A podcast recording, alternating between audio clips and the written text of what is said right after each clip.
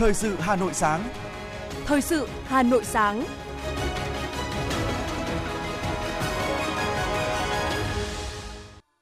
Xin chào quý vị thính giả của Đài Phát thanh Truyền Hà Nội. Hoài Linh và Ngọc Bách xin được đồng hành cùng quý vị thính giả trong 30 phút của chương trình Thời sự sáng nay, thứ sáu ngày 26 tháng 8 năm 2022. Chương trình hôm nay có những nội dung chính như sau. Tổng Bí thư Nguyễn Phú Trọng điện đàm với Tổng thống Indonesia.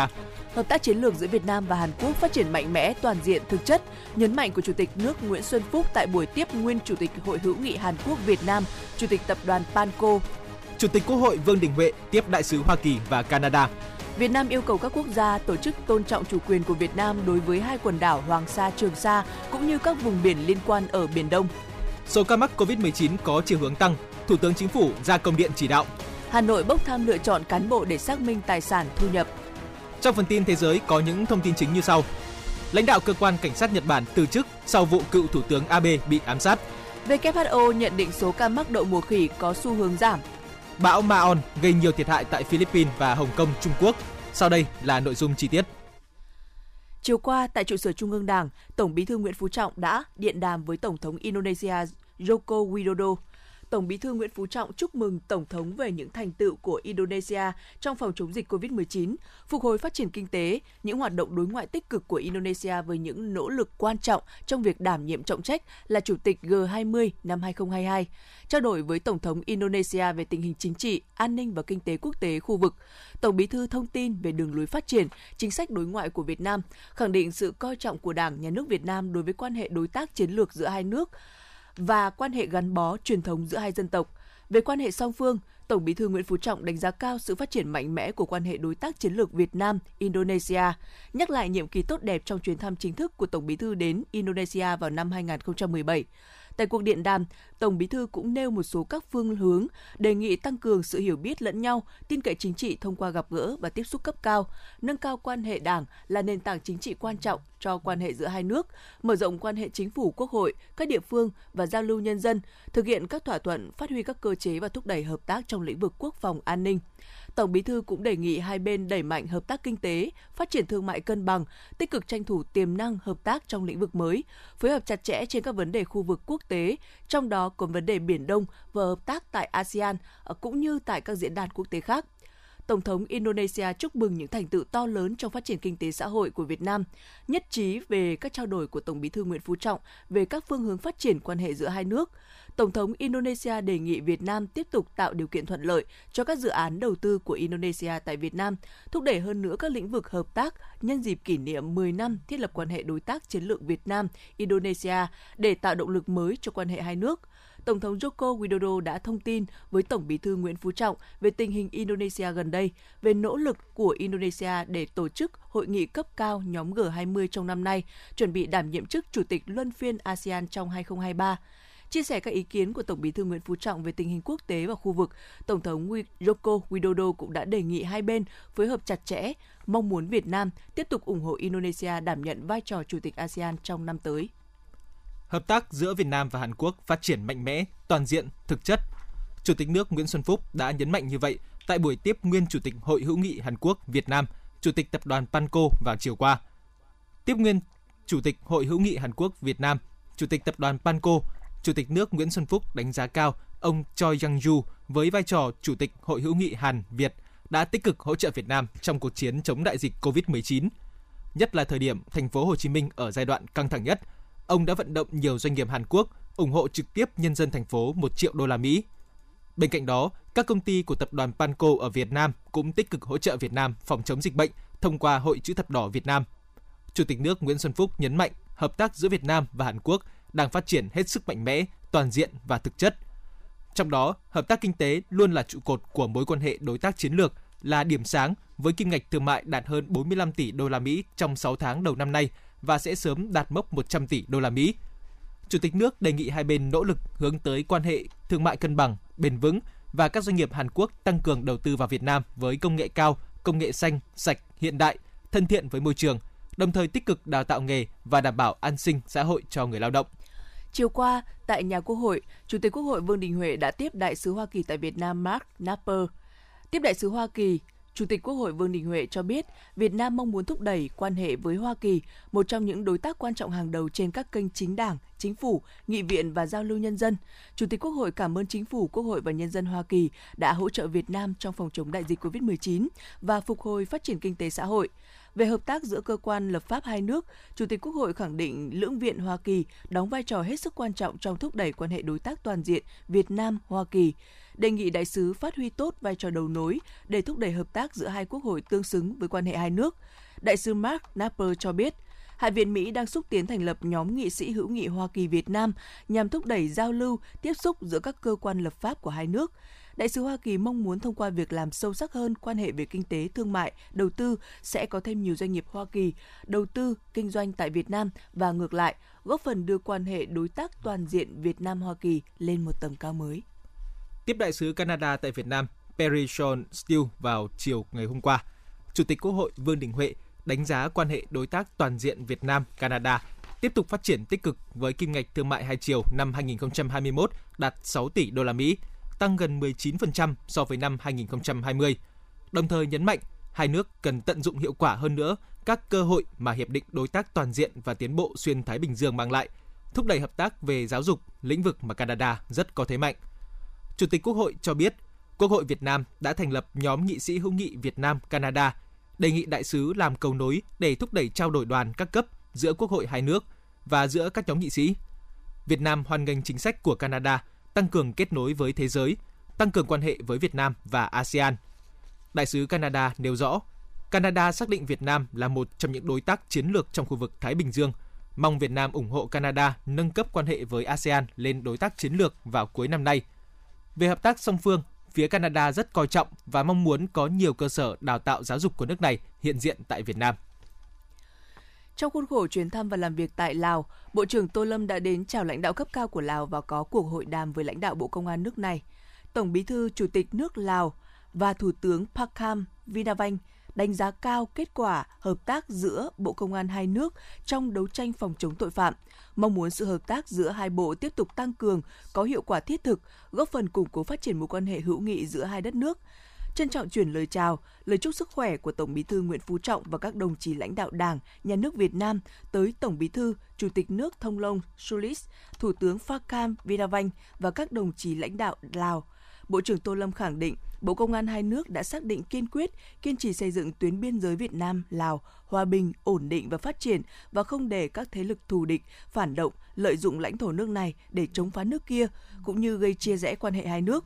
Trong chuyến thăm, Đại tướng Tô Lâm đã có cuộc hội đàm với Đại tướng Vilay Kapapong và Phó Thủ tướng, Bộ trưởng Bộ Công an Lào nhằm đánh giá kết quả hợp tác về an ninh trật tự từ đầu năm 2022 đến nay, cũng như phương hướng hợp tác giữa hai bộ trong thời gian tới, đồng thời chủ trì lễ động thổ dự án Học viện Chính trị Công an Nhân dân Lào, quà tặng của Đảng, Nhà nước Việt Nam, dự lễ khai mạc triển lãm ảnh quan hệ hợp tác giữa hai bộ công an nhân dân đoàn kết hữu nghị Việt Lào năm 2022.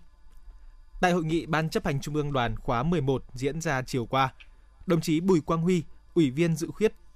Trung ương Đảng, Bí thư Thường trực Trung ương Đoàn đã được bầu làm Bí thư thứ nhất Trung ương Đoàn khóa 11, nhiệm kỳ 2017-2022. Chúc mừng đồng chí Bùi Quang Huy nhận nhiệm vụ mới, trưởng ban tổ chức Trung ương Trương Thị Mai đánh giá cao quá trình rèn luyện, phấn đấu, trưởng thành của tân Bí thư thứ nhất Trung ương Đoàn. Khẳng định niềm tin đối với thế hệ trẻ, trưởng ban tổ chức Trung ương bày tỏ kỳ vọng đồng chí Bùi Quang Huy tiếp tục cùng Ban Bí thư Trung ương Đoàn, lãnh đạo phong trào thanh niên cả nước có những bước phát triển mới vững chắc để đoàn xứng đáng là đội hậu bị tin cậy của Đảng.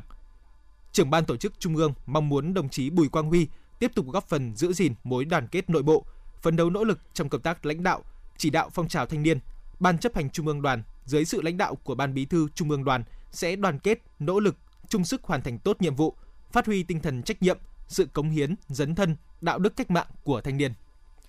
Chiều qua, tại họp báo thường kỳ Bộ Ngoại giao, người phát ngôn Bộ Ngoại giao Lê Thị Thu Hằng tái khẳng định Việt Nam bác bỏ cái gọi là đường chính đoạn cũng như các yêu sách trên biển trái với luật pháp quốc tế, đặc biệt là Công ước của Liên Hiệp Quốc về luật biển năm 1982. Trả lời câu hỏi của báo chí về việc à, trang web của Tổ chức Khí tượng Thế giới sử dụng bản đồ có đường 9 đoạn xâm phạm chủ quyền của Việt Nam với hai quần đảo Hoàng Sa, Trường Sa, người phát ngôn Bộ Ngoại giao Lê Thị Thu Hằng nêu rõ, Việt Nam cho rằng mọi hình thức tuyên truyền, quảng bá và đăng tải những nội dung, hình ảnh xâm phạm chủ quyền của Việt Nam đối với hai quần đảo Hoàng Sa, Trường Sa cũng như quyền quyền chủ quyền, quyền đàm phán quốc gia của Việt Nam đối với các vùng biển liên quan ở Biển Đông đã được xác lập phù hợp với Công ước Liên Hiệp Quốc về luật biển năm 1982 là vô giá trị. Việt Nam yêu cầu các quốc gia tổ chức tôn trọng chủ quyền của Việt Nam đối với hai quần đảo Hoàng Sa và Trường Sa cũng như các vùng biển liên quan ở Biển Đông, gỡ bỏ sửa đổi những nội dung không phù hợp đó. Người phát ngôn Bộ Ngoại giao Lê Thị Thu Hằng nhấn mạnh như vậy. Người phát ngôn Bộ Ngoại giao Lê Thị Thu Hằng cũng đã cho biết, đại diện phái đoàn thường trực Việt Nam bên cạnh Liên Hiệp Quốc, Tổ chức Thương mại Thế giới và các tổ chức quốc tế khác tại Geneva đã trao đổi với đại diện Tổ chức Khí tượng Thế giới về việc này.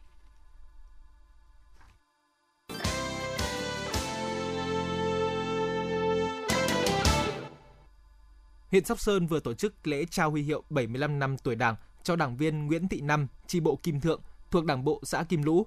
Đồng chí Nguyễn Thị Năm sinh năm 1931 tại huyện Lâm Thao, tỉnh Phú Thọ. Đồng chí được kết nạp vào Đảng năm 1948, tham gia ban chấp hành phụ nữ xã Nam Tiến giai đoạn 1948-1954,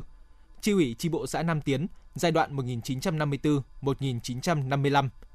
Từ năm 1956 đến nay, đồng chí làm ruộng và sinh hoạt tại chi bộ Kim Thượng thuộc Đảng bộ xã Kim Lũ. Đây là đảng viên thứ 10 trên địa bàn huyện vinh dự nhận huy hiệu 75 năm tuổi Đảng. Các đồng chí nhận huy hiệu Đảng rất vui mừng, phấn khởi và nguyện tiếp tục đóng góp xây dựng quê hương, đất nước giàu đẹp, văn minh. Thưa quý vị và các bạn, chăm lo đời sống, nâng cao sinh kế cho đồng bào nhận dân tộc miền núi, rút ngắn khoảng cách giữa nông thôn với thành thị là những mục tiêu được thành phố Hà Nội đặc biệt quan tâm và chú trọng thực hiện trong nhiều năm qua. Bên cạnh đó, với việc vận dụng linh hoạt các chính sách về dân tộc, nhất là những chính sách đặc thù về phát triển kinh tế xã hội, đời sống của đồng bào dân tộc miền núi đã có nhiều khởi sắc. Cùng với quá trình thực hiện chương trình mục tiêu quốc gia xây dựng nông thôn mới, trong nhiều năm qua, Hà Nội luôn dành sự quan tâm với bà con vùng đồng bào dân tộc thiểu số. Nhờ đó, đời sống vật chất và tinh thần của bà con đổi thay từng ngày, nâng cao thu nhập, cải thiện chất lượng cuộc sống. Từ ngày được Đảng và Nhà nước đầu tư con đường mới ở địa phương, bà Nguyễn Thị Dự ở thôn Mít, xã Khánh Thượng, huyện Ba Vì rất phấn khởi vì từ nay đàn bò, đàn lợn của gia đình bán sẽ được giá hơn chứ không còn cảnh thương lái ép giá với lý do không có đường vận chuyển. Bà Nguyễn Thị Dự bày tỏ. Về chăn nuôi thì một năm nhà mình thì cho nó được khoảng độ tầm à, trăm triệu. Bây giờ là, là, là chăn nuôi là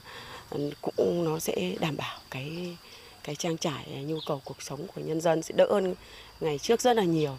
Ừ, ngày trước thì rất là khổ nhưng bây giờ thì đỡ đỡ nhiều lắm rồi. Nhận thấy lợi thế của vùng đệm vườn quốc gia Ba Vì với đa dạng các loại hoa rừng, ông Đinh Văn Sơn và một số hộ dân ở xã Khánh Thượng đã cùng nhau phát triển nghề nuôi ong lấy mật. Mỗi hộ duy trì từ 100 đến 150 đàn ong, hàng năm thu từ 1,5 đến 2 tấn mật, giá bán bình quân khoảng 200.000 đồng một lít. Đời sống của người nuôi ong cũng nhờ đó mà ngày một khấm khá hơn. Ông Đinh Văn Sơn, Giám đốc Hợp tác xã chăn nuôi dịch vụ tổng hợp ong núi Ba Vì, chia sẻ. Từ khi anh em thành lập hợp tác xã thì để ờ, hàng hóa thì giao thương ờ, nó cũng tương đối hơn một tí thì cái thu nhập của anh em thì nó cũng tạm ổn. Như anh em tính bình thường thì nó rơi vào khoảng tầm 8 9 10 triệu gì đấy một ừ, tháng. Đi trên con đường mới hoàn thiện theo chương trình 135 của nhà nước, ông Nguyễn Trung Thành, Phó Chủ tịch Ủy ban dân xã Khánh Thượng cho biết, mỗi tuyến đường mở ra là một cơ hội đổi đời mới cho bà con Khánh Thượng nói chung và đồng bào dân tộc miền núi nói riêng. Cũng theo ông Thành, bên cạnh mục tiêu phát triển kinh tế, chính quyền địa phương còn hướng dẫn người dân nâng cao ý thức bảo vệ môi trường, mời gọi nhà đầu tư để phát triển du lịch. Ông Nguyễn Trung Thành, Phó Chủ tịch Ủy ban dân xã Khánh Thượng, huyện Ba Vì cho biết thêm. Mặc dù là Khánh Thượng có rất nhiều tiềm năng về phát triển du lịch sinh thái và nghỉ dưỡng, tuy nhiên là ờ, mới chỉ dừng lại ở, ở tiềm năng. Để phát triển được du lịch và tạo ra cái hướng đi đúng cho ờ, địa phương ấy thì cần có cái cơ chế sự vào cuộc của lãnh đạo các cấp các ngành đặc biệt là lãnh đạo thành phố để có kêu gọi cái sự đầu tư của các cái, tổ chức đơn vị doanh nghiệp có đủ năng lực tiếp cận và hỗ trợ trong công tác phát triển bền vững. Được sự kết nối của lực lượng công an xã Khánh Thượng và chính quyền địa phương, 49 hộ nghèo ở xã miền núi Khánh Thượng cũng vừa được một nhà đầu tư tặng 49 máy lọc nước giếng khoan trị giá hơn 300 triệu đồng. Hoạt động này không chỉ giúp những hoàn cảnh yếu thế có cơ hội cải thiện đời sống mà còn cho thấy sự chung tay của các lực lượng cùng với chính quyền địa phương trong công tác an sinh xã hội. Ông Hoàng Văn Triều, Chủ tịch Ủy ban dân xã Khánh Thượng, huyện Ba Vì nói: 100% là hộ nghèo được ờ, tặng ờ, cái hệ thống máy lọc nước này. Cái thứ hai, hộ cận nghèo thì chúng tôi có 102 hộ. Nhưng trong cái ờ, doanh nghiệp thì hỗ trợ 49 cái hệ thống máy lọc nước thì hộ cận nghèo chúng tôi họp xét giao cho thôn, ban công tác mặt trận, họp xét trên cơ sở các cái hộ cận nghèo đó để lựa chọn ra các cái hộ mà điều kiện khó khăn hơn để lập danh sách báo cáo đối với doanh nghiệp trong chương trình xây dựng nông thôn mới, sự quan tâm đầu tư của Đảng, Nhà nước và thành phố là bước đà quan trọng làm thay đổi hoàn toàn nhận thức của người dân, thúc đẩy kinh tế xã miền núi Khánh Thượng phát triển theo hướng ổn định, bền vững.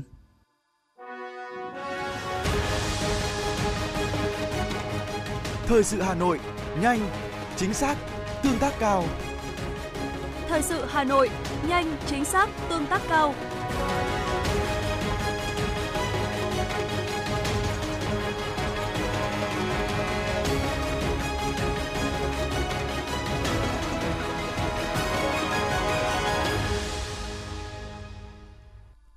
Phó Thủ tướng Vũ Đức Đam vừa ký ban hành công điện của Thủ tướng Chính phủ về việc đẩy mạnh triển khai các biện pháp phòng chống dịch COVID-19.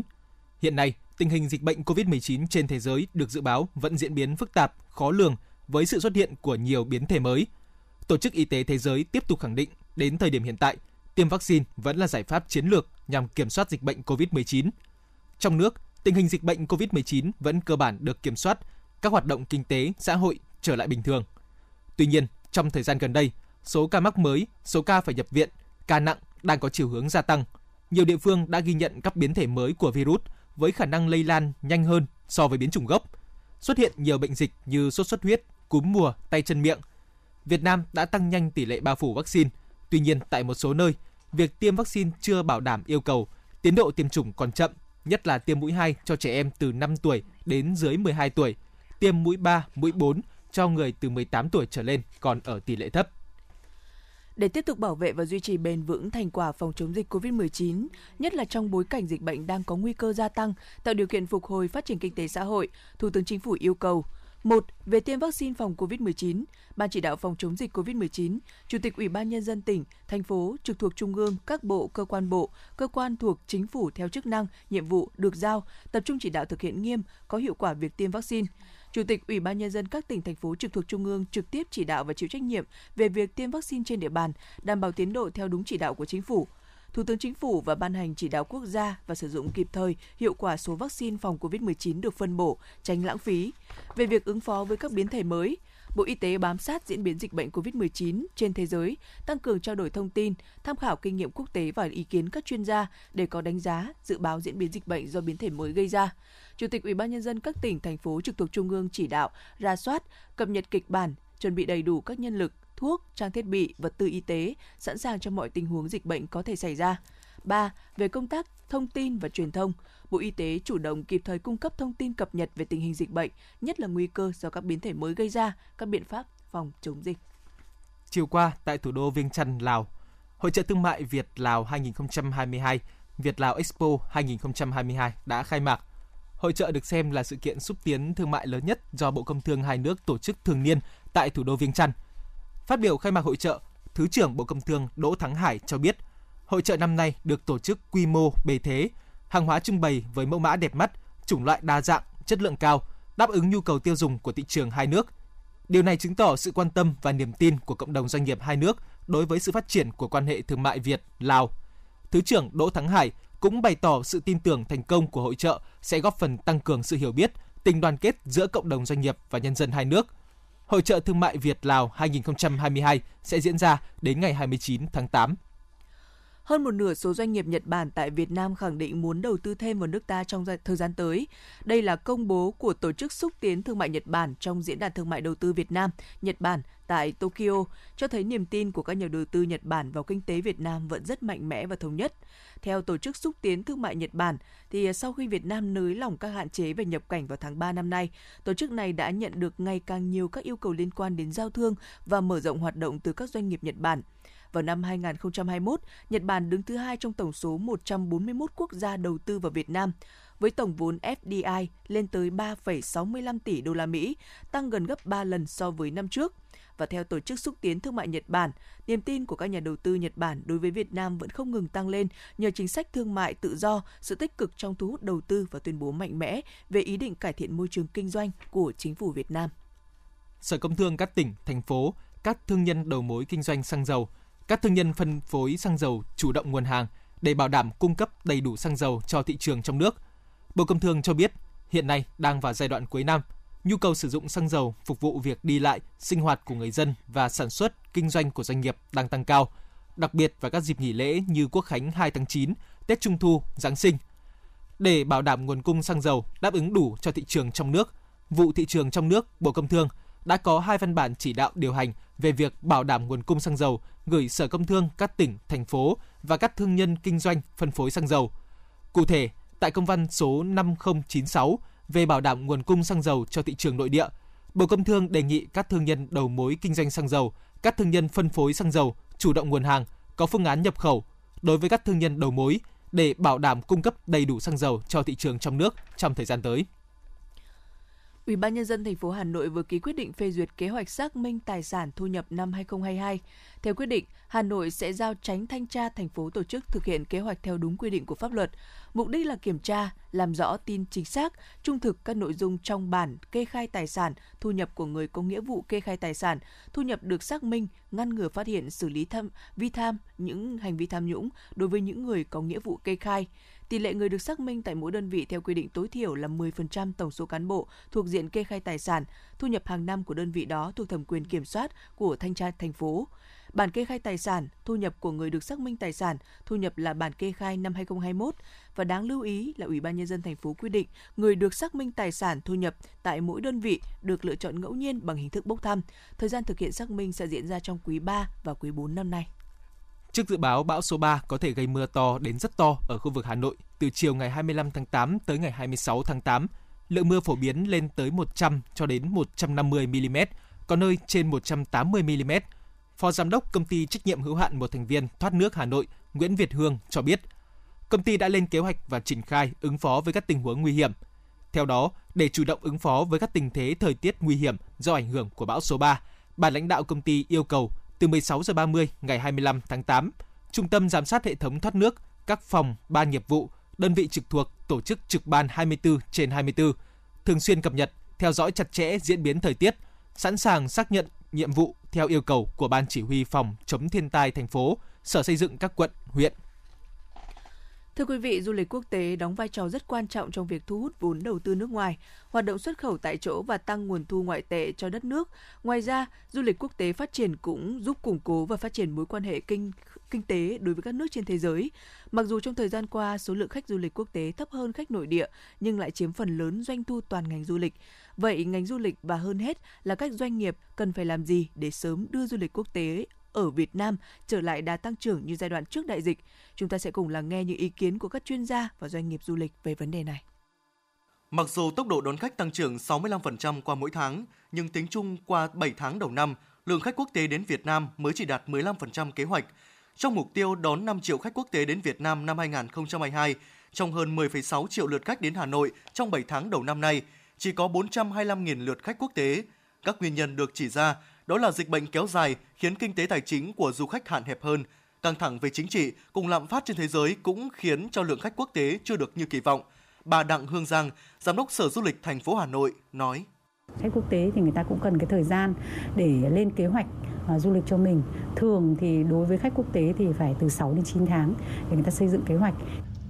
Thêm một nguyên nhân nữa, theo Sở Du lịch Hà Nội, đó là các quốc gia được miễn thị thực đơn phương còn ít so với các nước trong khu vực thời gian miễn thị thực hiện nay là 15 ngày cũng chưa phù hợp với nhu cầu lưu trú dài ngày từ 3 đến 4 tuần của nhiều du khách quốc tế. Ngành du lịch cả nước đặt mục tiêu đón 5 triệu lượt khách quốc tế trong năm nay. Vậy làm thế nào để gỡ được các điểm nghẽn và tăng tốc thu hút khách quốc tế đến Việt Nam trong những tháng cuối năm là điều mà ngành du lịch đặt ra một cách cấp thiết. Ông Vũ Thế Bình, Chủ tịch Hiệp hội Du lịch Việt Nam và bà Đặng Hương Giang, Giám đốc Sở Du lịch thành phố Hà Nội cho biết.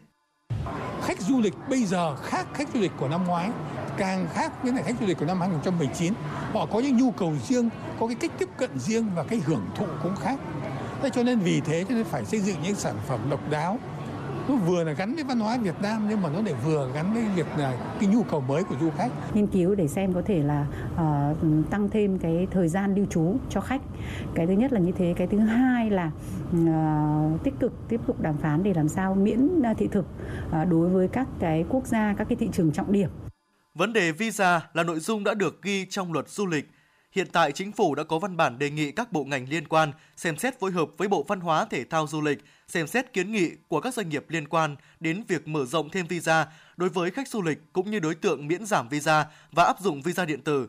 Để phục hồi toàn diện ngành du lịch toàn ngành cần có những giải pháp kịp thời, thúc đẩy thị trường inbound đạt như kỳ vọng. Các chuyên gia cũng lưu ý các địa phương và doanh nghiệp cần tập trung làm mới sản phẩm du lịch, tăng cường đào tạo lại nguồn nhân lực chất lượng, nâng cao năng lực cạnh tranh điểm đến, đẩy nhanh chuyển đổi số trong hoạt động du lịch, đổi mới công tác xúc tiến quảng bá, thúc đẩy liên kết hợp tác giữa các doanh nghiệp và địa phương nhằm phát huy thế mạnh mỗi bên, tạo sức mạnh tổng lực cho toàn ngành, nâng cao sức cạnh tranh của du lịch Việt Nam với khu vực và quốc tế. Đây là chìa khóa vàng để thu hút khách quốc tế. Ông Nguyễn Anh Tuấn, Viện trưởng Viện Nghiên cứu Phát triển Du lịch và bà Phạm Thị Bích Ngọc, Phó Tổng Giám đốc Việt Tour nêu ý kiến. Việc tiếp xúc các thị trường ngách, thị trường mới như thị trường Mông Cổ hay là gần đây thì chúng ta thấy xuất, xuất hiện các cái thị trường à, tiềm năng Ấn Độ hay là các cái thị trường Trung Đông rồi là Nam Mỹ nếu mà chúng ta biết cách khai thác cũng như là các cái doanh nghiệp. Và có rất nhiều cách tức là có thể thông qua mạng xã hội rồi là cách tiếp cận trực tiếp à, à, rồi là ứng dụng công nghệ số để mà mà tạo cái quảng bá à, giới thiệu về các doanh nghiệp các sản phẩm của các doanh nghiệp thì sẽ tạo cái sức hút à, lớn đối với khách du lịch và với Việt Nam chúng ta thì có rất nhiều các cái thế mạnh về tự nhiên, về văn hóa để mà tạo ra rất nhiều các cái sản phẩm dịch vụ đáp ứng được nhu cầu thiếu mới của khách du lịch. Chúng tôi xây dựng sản phẩm đa dạng hơn trước đây. Trước đây thì thông thường là các cái sản phẩm ừ, xây dựng cho khách inbound thì ờ, sẽ kéo dài ngày hơn hay là đi dài hơn, nhưng bây giờ chúng tôi sẽ co gọn lại chúng tôi sẽ không không phải nhất thiết rằng là chúng ta phải đi nhiều nữa nhưng chúng ta sẽ tập trung lại ở vài điểm thôi nhưng mà cho khách có những cái trải nghiệm đặc sắc hơn để khách hàng người ta đến với Việt Nam người ta thấy rõ rằng là cái, cái nét khác biệt Việt Nam với lại một số những cái nước ờ, Đông Dương ờ, khác nữa. Các chuyên gia cũng cho rằng để thu hút khách du lịch quốc tế những tháng cuối năm, ngành du lịch cũng cần tập trung làm mới các dòng sản phẩm du lịch chủ đạo như du lịch biển đảo, du lịch văn hóa, du lịch sinh thái và du lịch chữa bệnh, chăm sóc sức khỏe. Về phía địa phương, doanh nghiệp du lịch cần có sự tư duy đổi mới, hành động mới trên cơ sở nhận diện thực trạng du lịch như vừa qua. Từ đó, cần hài hòa giữa các yếu tố hòa bình, hợp tác phát triển, xanh hóa, an toàn, thân thiện, số hóa và kết nối.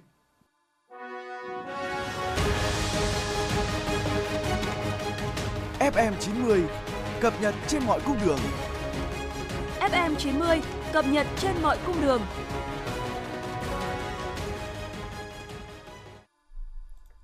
Giám đốc cơ quan cảnh sát quốc gia Nhật Bản, ông Itaru Nakamura vừa thông báo sẽ từ chức để nhận trách nhiệm về vụ cố thủ tướng Shinzo Abe bị ám sát hôm 8 tháng 7 vừa qua. Ông Nakamura đưa ra thông báo trên tại cuộc họp báo ở thủ đô Tokyo nơi cảnh sát Nhật Bản công bố kết quả điều tra về các lỗ hổng an ninh trong việc bảo vệ cựu thủ tướng Abe Shinzo. Ông Nakamura hiểu rất rõ tính nghiêm trọng của vụ việc và ông đã đệ đơn từ chức lên Ủy ban An toàn Công cộng Quốc gia Nhật Bản vào ngày hôm qua. Ông Nakamura, 59 tuổi, đã gia nhập cơ quan cảnh sát quốc gia Nhật Bản vào năm 1986, chủ yếu làm việc trong bộ phận điều tra tội phạm và các biện pháp chống tội phạm có tổ chức. Ông Nakamura đã giữ chức giám đốc cơ quan cảnh sát quốc gia Nhật Bản trong thời gian gần một năm. Triều Tiên cho biết nước này đã phát hiện 4 ca sốt mới ở khu vực biên giới với Trung Quốc có thể do virus SARS-CoV-2 gây ra. Thông tin trên được đưa ra sau 2 tuần khi Chủ tịch Kim Jong-un tuyên bố Triều Tiên đã chiến thắng đại dịch COVID-19. Hãng thông tấn Trung ương Triều Tiên cho biết hôm qua cho rằng các nhân viên y tế đang tiến hành xét nghiệm gen trên các mẫu bệnh phẩm được lấy từ 4 người bị sốt à, và qua đó thì xác nhận số liệu họ có phải sốt do dịch bệnh ác tính gây ra hay không. Triều Tiên thường sử dụng thuật ngữ trên với cụm từ virus ác tính để mô tả dịch bệnh COVID-19 và virus SARS-CoV-2. Các nhà chức trách Triều Tiên đã ngay lập tức đóng cửa các khu vực xuất hiện quá sốt và có kế hoạch duy trì các biện pháp hạn chế và cách ly chặt chẽ cho đến khi các nhân viên y tế xác định được nguyên nhân gây bệnh. Bão Ma-on đã quét qua Philippines và đặc khu hành chính Hồng Kông Trung Quốc, gây nhiều thiệt hại về người và tài sản. Tại Philippines, ít nhất 3 người đã thiệt mạng, 4 người bị thương sau khi bão Ma-on đổ bộ vào đảo Luzon. Sức gió gần vùng gần tâm bão lên tới 150 km/h. Mang theo mưa to và gió lớn, bão Ma-on đã gây ngập lụt trên diện rộng, ảnh hưởng đến gần 50.000 người dân ở 400 làng xã, gây hư hại nhiều nhà cửa. Hệ thống thông tin liên lạc và điện sinh hoạt bị cắt đứt tại các vùng bão quét qua. Tổng thống Philippines Marcos đã chỉ thị toàn bộ trường học các cấp, cơ quan chính phủ ở vùng thủ đô Manila và 6 tỉnh tạm dừng hoạt động trong 2 ngày 23 và 24 tháng 8. Ở Hồng Kông, Trung Quốc ít nhất một người đã bị thương do ảnh hưởng của bão. Bão Maon với sức gió từ 41 đến 62 km h đã gây ra lũ lụt và quật đổ nhiều cây cối tại khu vực này.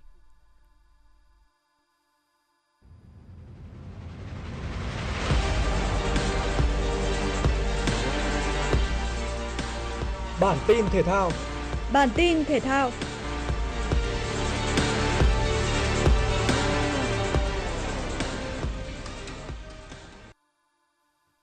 Nằm trong kế hoạch chuẩn bị cho vòng loại U20 châu Á 2023, U20 Việt Nam sẽ có trận đấu giao hữu quốc tế với U20 Palestine vào ngày 3 tháng 9 tới tại sân vận động Việt Trì. Lực lượng nòng cốt của U20 Việt Nam là các cầu thủ vừa trải qua thử lửa tại giải vô địch U19 Đông Nam Á 2022 và giải U19 quốc tế 2022. Tại giải đấu này, các học trò của huấn viên Đinh Thế Nam đã đánh bại Malaysia ở trận chung kết để đăng quang ngôi vô địch. Hiện tại U20 Việt Nam đang trong giai đoạn tập huấn ở trung tâm huấn luyện J Green Sakai, Osaka, Nhật Bản. Trong đợt tập huấn này, các học trò huấn viên Đinh Thế Nam đã có hai trận đấu tập hữu ích cho U20 Nhật Bản và U18 Seiro Osaka. U20 Việt Nam sẽ tiếp tục có thêm một trận đấu tập nữa với Đại học Osaka Sangyo trước khi trở về nước để hoàn thiện bước chuẩn bị cuối cùng cho vòng loại U20 châu Á 2023. Theo báo chí Anh, Newcastle đã đạt thỏa thuận chiêu mộ tiền đạo Alexander Isak từ Real Sociedad. Mức phí của thương vụ này được cho là rơi vào khoảng 58 triệu bảng, và đây là bản hợp đồng đắt giá nhất trong lịch sử của đội bóng chủ sân St. James Park. Sở hữu tốc độ kỹ thuật cùng khả năng tác chiến độc lập tốt, Isak được nhiều đội bóng săn đuổi. Trong 3 mùa giải chơi cho Sociedad, Isak đã ghi được 44 bàn thắng sau 132 lần ra sân và cầu thủ 22 tuổi được ví như một Ibrahimovic mới của bóng đá Thụy Điển. Bản tin thời tiết sáng 26 tháng 8. Đêm qua và sáng hôm nay, thành phố Hà Nội đã có mưa vừa, mưa to, có nơi mưa rất to và rông. Lượng mưa từ 19 giờ ngày 25 tháng 8 đến 1 giờ ngày 26 tháng 8 phổ biến từ 20 đến 40 mm, có nơi lớn hơn, Sơn Tây 63 mm, Phúc Thọ 65,6 mm. Theo dự báo của Trung tâm Khí tượng Thủy văn, do ảnh hưởng của vùng áp thấp suy yếu từ bão số 3, sáng nay, thành phố Hà Nội tiếp tục có mưa vừa, mưa to và rông, sau giảm mưa. Trong mưa rông có khả năng xảy ra lốc, xét và gió giật mạnh. Đề phòng xảy ra ngập úng tại các khu vực đô thị, vùng trũng thấp, ven sông. Dự báo lượng mưa phổ biến các nơi như sau: Trung tâm thành phố Hà Nội, các huyện phía Bắc và phía Tây thành phố từ 30 đến 50 mm, có nơi lớn hơn. Các huyện phía Nam thành phố từ 20 đến 40 mm, có nơi lớn hơn. Cảnh báo cấp độ rủi ro thiên tai do lốc, xét và gió giật mạnh ở cấp 1. Quý vị và các bạn vừa nghe chương trình thời sự sáng của Đài Phát thanh Truyền Hà Nội, chỉ đạo nội dung Nguyễn Kim Khiêm, chỉ đạo sản xuất Nguyễn Tiến Dũng, tổ chức sản xuất Xuân Luyến, đạo diễn Hoa Mai, phát thanh viên Ngọc Bách Hoài Linh cùng kỹ thuật viên Duy Anh thực hiện. Hẹn gặp lại trong chương trình thời sự 11 giờ trưa nay.